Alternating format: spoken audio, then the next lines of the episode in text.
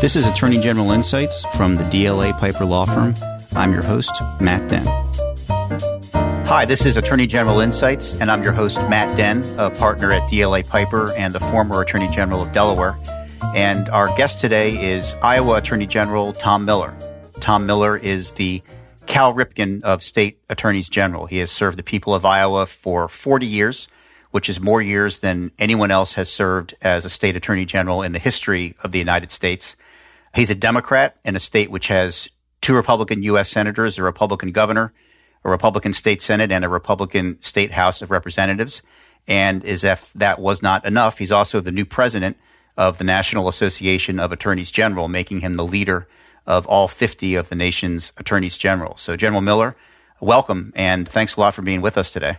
Thanks for having me. And, and Matt, thanks for your great public service. I really enjoyed working with you as Attorney General. We served together and I think you were Lieutenant Governor before that. You have a rich service of public service and, you know, I appreciate that and admire that.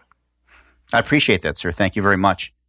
So let me take a step back and just ask you first for your big picture take on where we are as a people today from your vantage point in Iowa and just as someone who's been involved in public life for such a long period of time. We're talking today on January 6th. You've been involved in electoral politics since the mid 1970s, which was also a time of some upheaval in American politics. You live in a state that has a mix of rural and suburban and urban areas. So what's your take on where we are right now as opposed to 20, 30, 40 years ago? Well, we're in an unusual time. I don't think we've had anything like this for really quite a while. And you draw some parallels to the 70s, but there's some real differences with the 70s. We're in a period of time when the parties are more divided, more partisanship, more divisive than before. We're in the period of Trump. Trump rose a few years back, became president, and now is in control of much of the Republican Party. And that's, we've never really seen anything quite like that. And We've never seen anything quite like Trump's relationship to the truth, let's say, particularly over whether the elections were valid or not in 2020. There was no coming forth of any substantial fraud in the election that would affect the outcome, with months of opportunities and hundreds of millions of dollars and lawyers to prove it. There was just nothing there. But he continues to maintain that the election was stolen from him, which is just false, but is so prevalent in the country. And then on top of that, we have the COVID epidemic that is enormously challenging and difficult in a lot of ways. And then some of the dynamics that we're experiencing politically have leaked into the COVID set of issues and debates. So we're in, for better for worse, we're in a unique time. But this is an amazing country, Matt. We've had such a great run as a democracy, in my view, and that will continue. We will work our way through this, but there are some difficulties. On the other hand, there's some really good things going on, particularly in the AG world. We're working together on a lot of issues, opioids being the current example. So it's mixed, it's unusual, nothing quite like this, but we're a strong, vibrant country. We'll figure out a way to get through this, in my opinion. Keep in mind, I'm an optimist. Hopefully, not too much of an optimist. We'll see. Time will tell. Iowa seems like a state where politics is very retail. So I know that you have an opportunity to interact directly with a lot of people doing their day to day lives. In terms of what you hear as you're out and about, how is it different today versus, again, 10, 20, 30 years ago, just in terms of the types of things you were talking about, democratic institutions and confidence in government. Yeah. I get to what I call the community centers on a fairly regular basis. And for me, the community centers are the grocery store, the deli, and other retail places like that. And people come up and talk to me from time to time and are amazingly friendly and complimentary to our office. What we've tried to do is two things fundamentally. One is to always use the law to serve the interest of ordinary people. And secondly is to say and do what we believe in, particularly in interpreting the law. And people really like that and respect it. And I get a lot of gratifying comments, which I find really rewarding and an affirmation of what we're doing.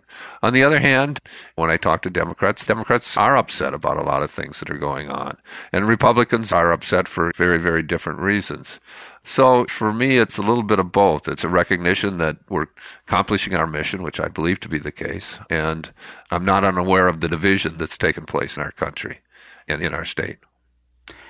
You were mentioning supermarkets and delis. When I was in office, I found that if I stopped on my way home from work and I was still wearing a suit, people would approach me to talk about issues. But if I was dressed down on the weekend doing the grocery shopping, then less so. Have you experienced differences in wardrobe in terms of people approaching you in the deli?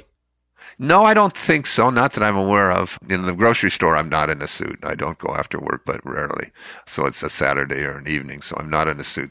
Thinking back to the deli, I don't go there. We have three restaurants that we go to often from the office for lunch. So when I'm at the deli, it's the evening or more often the weekend. So I can't verify your theory there, I'm afraid, Matt. You are up for reelection this year what has motivated you to keep on running? You were just making reference to electoral politics these days generally. It can be pretty brutal. You've obviously got nothing left to prove in terms of your tenure and things like that. What's motivated you to stick with it? Well, what motivated me in the beginning continues to motivate me with some additional factors. What I mean in the beginning, when I got involved many, many years ago, I was really affected by three people. One was President Kennedy. President Kennedy became president when I was in high school. And he motivated a generation about public service. And I was one of those. I felt the call from President Kennedy on public service. And then was my father. My father was the deputy county auditor and then the county assessor in Dubuque County, Iowa. And I sort of grew up in the courthouse in a way and respected the people there and respected my dad and how he thought it was an honorable profession. And then the third person was John Culver. He was a congressman and then a senator. I worked on his campaigns and bigger than life character and had enormous integrity and learned a lot from him and was motivated by those three people for public service. And they continue to have an effect on my life. More recently, in deciding to run again, the factors were that I was continue to enjoy what I'm doing, have energy for what I'm doing, think we're doing some of the best work we've ever done. So thought, well, let's run again. As I tell my friends like you, this is the third time I'm running for my last term. You've had a chance to serve for quite a while. If you were to retire today, what are the one or two things that you would look back on over your tenure and say they were the things that you were most proud of? Well, there's two different kinds. One are intangibles and others are cases or projects that we've been involved in. On the intangibles, it's what I mentioned before to use the law to serve the interest of ordinary people. That's been our calling. We've done a lot in consumer protection, a lot in criminal prosecution, a lot in antitrust in different areas. That's the pole star for our office, and I'm proud of that. The other is that we've tried to do what we believe in, say and do what we believe in, particularly in interpreting the law and enforcing the law, and accompanying that, the professionalism of the office. We want lawyers that are able, have a lot of integrity, that work hard, that are interested in public service, and relate well to people. Those two intangibles are really important to me. On the cases, the three that stand out, of course, are the tobacco case, which changed a lot of things in America. The tobacco companies had never paid anything in settlement or judgment verdicts before we came along, and then I think ended up paying more than any other industry. The Microsoft case was an enormous antitrust case and a rule of law case, it seemed to me. And then the bank mortgage settlements, where we got over $50 billion of aid of one type or another for homeowners. Those stand out. On the flip side, any major regrets, at least, that you would feel like sharing with a podcast audience? Well, not really. I mean, we're not perfect and we did make mistakes, but they were mistakes in good faith and we learned and lived with them. So nothing that really totally stands out. How many statewide campaigns have you run now? Well, let me see. This is the 12th campaign for Attorney General that I'm running in, the one we're just embarking on. And then I ran for governor as well. So this would be the 13th time that I would be running statewide. And as I think back on it, in statewide offices, I've been on the ballot every time since 1974. That seems like a long time, Matt. Are there any primaries along the way there? There was a primary in 74. There was a three way primary. Whenever anybody asks me to count, I always count the primaries as a separate election because I don't know about you, but for me, those were at least as grueling, if not more grueling, than the general. Yeah. There's some truth to that, certainly. Just looking back at those campaigns, what's your favorite campaign trail story from along the way? Good question. Just the supporters that I've had, the goodwill that people have extended to me, particularly in the early years when I was totally unknown. People jumped in and helped me in just a huge amount of ways. On the more humorous side, two incidents. One is in 74, the Watergate year. I was at a state labor conference meeting convention, and one guy told me he's just not going to vote for any lawyers this year because of what had happened. And I said, Well, in the AG's race, you have no choice. We're both going to be lawyers. And he said, Okay, I'll vote for you. I will vote for one lawyer, then I'll vote for you. And the other time is in the 74 campaign, my theme was that the incumbent was concerned about the theatrics of the office, not the substance of the office. And I was doing a TV interview and it was recorded. The reporter wasn't there, but I had a chance to record it for him. And I started out by saying, my concern about the incumbent is that he focuses on the substance of the office rather than the theatrics of the office. I got the two of them turned around. I had been saying it too long and too often. That's great. Well, let me ask you about moving over to the policy side. Let me ask you about Consumer Protection 2.0, which is your initiative as the head of the National Association of Attorneys General. What is it? Well, we intend it to be very broad. We want to be very open to all the Attorney General's offices on consumer issues this year and want to engage in our initiative as many as we can and have had just an enormous positive response from virtually all the AG offices. But what our title is is Consumer Protection 2.0 Tech Threats and Tools. We want to talk about their threats and also talk about their tools. And some of the things that we're focused on are what about an even better early warning system for consumers on the basic fundamental frauds, the Social Security fraud, the IRS fraud, the utility termination fraud, the grandparent fraud? And how do we use social media to get the word out more quickly? And how do we educate people on the fundamentals of those frauds and educate caregivers and lawyers and bankers to recognize one of these? Then we want to look at the intractable frauds, which one stands out, the telemarketing fraud. Work has been done on that, but there needs to be more work. And it's sort of a battleground that they make a move and then we make a counter move and then they've made another move. We want to figure out how we can get ahead of them and deal with how they do things, in particular their acquisition of phone lines and their payment stream to frustrate as best we can and educate people. And then we're talking about the intersection of consumer protection and technology, which is just an enormous set of issues. We're focused on algorithms and their effect Doug Peterson in Nebraska, TJ Donovan in Vermont have put together a case concerning the use of algorithms in kids that Facebook and others have algorithms to deal with as people start to use the system less and be less involved, how to bring them back in, how to suck them back in. And it's one thing to use those on adults, but it's another on kids that that's just not right. Then dark patterns, we're doing some work on that. How do you get out of a subscription in a reasonable way? And then Facebook has a whole set of issues that's in front of all of us. Already some work has been done on that. We want to do some more work on that. And we're talking to all the states to see what ideas they have and what else we can do. We want to do some good and we want to have some fun too as we do our initiative. Some of those last few items that you mentioned are also areas where Congress and the executive branch in Washington have some interest. How do you see state AGs working in relation to what's going on federally with some of those issues?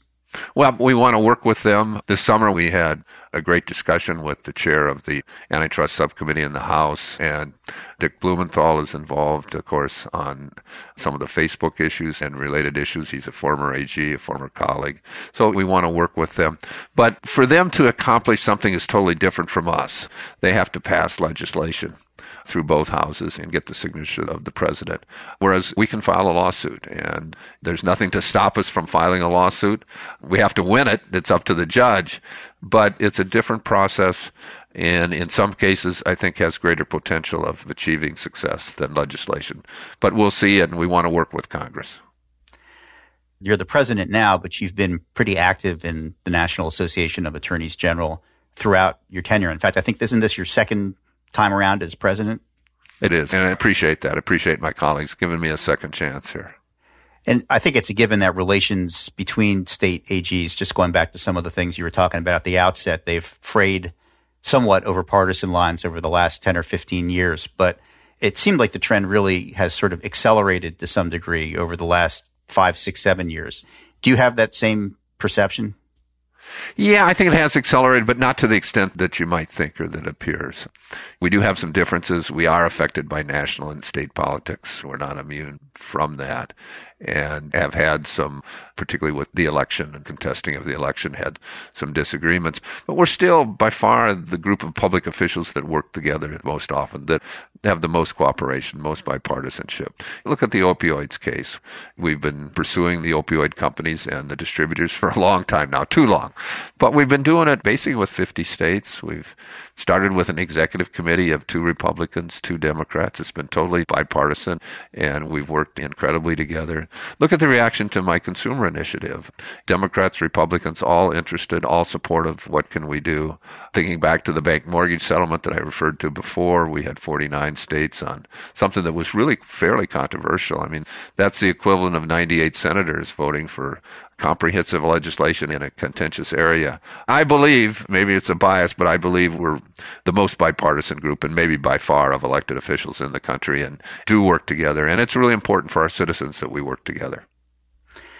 Just as someone who's now responsible for trying to hold the organization in a cohesive way and move it in particular directions, what sort of strategies do you have to put to work to have that happen in the current environment? Well, a couple of things. One is, in part, we chose the consumer agenda as our initiative because we think it would be a unifying set of issues, and it's certainly turning out to be. Secondly, I try and talk to as many colleagues as I can to see what their concerns and what they think of NAAG. And there's just a wide group of people, Democrats and Republicans, that are really very supportive of NAAG. We have such a robust group of services for our members. The NAGTRI, the training program, is just out of sight. It's terrific, and people really appreciate that. We aid each other in litigation costs. That has become incredibly important, those funds. We have a Supreme Court project that is just very, very good. We have a consumer coordination effort by NAAG that is outstanding. So we're able to provide a lot of good services, robust group of services. And we look for things to work together on. We're going to try and spend more time together, AG to AG, COVID willing. That's one of the things I heard and heard from Democrats and Republicans, and in particular, Democrats spending more time with Republicans. So we're trying to do all those things to bring us together. And as far as I can tell, I think it's working just thinking about that and some of the things we were talking about at the beginning, again, you're a Democrat who has thrived really in a state where most of the other statewide elected officials are Republicans, and you've got this historical perspective. I think we all want to be optimists about where things stand, but just in terms of practical advice that you would give to folks who are interested in trying to figure out how we put things back together again and get them moving in the right direction in a broader way what insights would you have as someone who's been pretty successful in doing that in your state? Well, for young people or people in mid career that are thinking about running for office, please do jump in. It's really important that good people get involved in politics and hope that you run. I think the big thing is when possible, and I think it's possible more often than you think, is to hold down the harshness of the rhetoric. I think that's important. I think to get to know people on the other side. I have some great friendships, Republican attorney generals. In fact, my best friend among all the AGs is Lawrence Wasden, who's a Republican from Idaho, of course. Doug Peterson, my neighbor in Nebraska, is a very good friend. In fact, that's how I got to be president of NAAG. It's a regional choice, and I thought he should be president of NAAG. He thought I should be president of NAAG, and he won the argument. And here I am, thanks to him. So I think the personal relationships, the reaching out, working together on things just really makes sense. And to try and keep our eye on the long range, on the future. Where do we want to end up? And what kind of relationships do we want to have in the future as opposed to the emotion and the controversy of the moment? My last question you've had, I would assume, opportunities to run for other things over the years. You're a brand name in Iowa and you've had great success running for attorney general over the years. Why have you chosen to stick with this office when you've undoubtedly had opportunities to run for something else? Well, of course, in 1990, I ran for governor and did not win. That was a long time ago long time ago. In a way, that was important. When you get to be attorney general at 34, you have to have some amount of ambition that wants you to go further. And I did run for governor and didn't win, but it probably was good that I did that in the sense that Walter Mondale, who was a former attorney general, just passed away recently. An incredible guy. When I was thinking about running for governor, he and I talked and he said in the end, he said, well, Tom, you probably don't want to wake up when you're 55. I was younger than 55 then, if you can imagine. He said, when you're 55, you don't want to wake up one morning and think, gee, I wish I would have run for governor. So I sort of had to do it, had to get it out of my system, and did, and then came back to be an attorney general and continued to enjoy it very much and had this really poignant conversation with Frank Kelly, who we mentioned before, is the longest consecutive serving attorney general.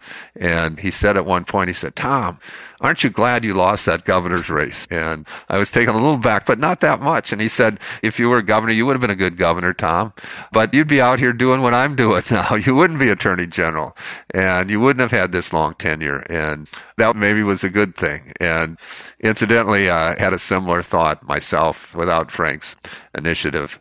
Where there's a car wash on Ingersoll Avenue in Des Moines, not far from where I live. And after you come out of the car wash, as you're waiting for the car to be dried, you look up and you see the top of Terrace Hill, which is the governor's residence. And I thought at one point, hmm, maybe it was a good thing that I didn't win, that this career has really worked out well for me, and I'm very thankful for it. Well, that is a perfect place for us to stop, General. We are grateful for your service, grateful for your time today, and you're at 40 years and counting, and you don't seem to be slowing down. So maybe we will circle back with you at 44 and talk to you during your next reelection campaign. Yeah. Well, yeah, and we can talk between now and then too, Matt. And that as well. Thank you very much for being so generous with your time and for giving us the perspective that you do. It's very much appreciated. Matt, thank you for your questions and your goodwill, and good luck to you on everything. Thanks. This has been Attorney General Insights from the DLA Piper Law Firm. This is your host, Matt Denn. Thanks very much for listening.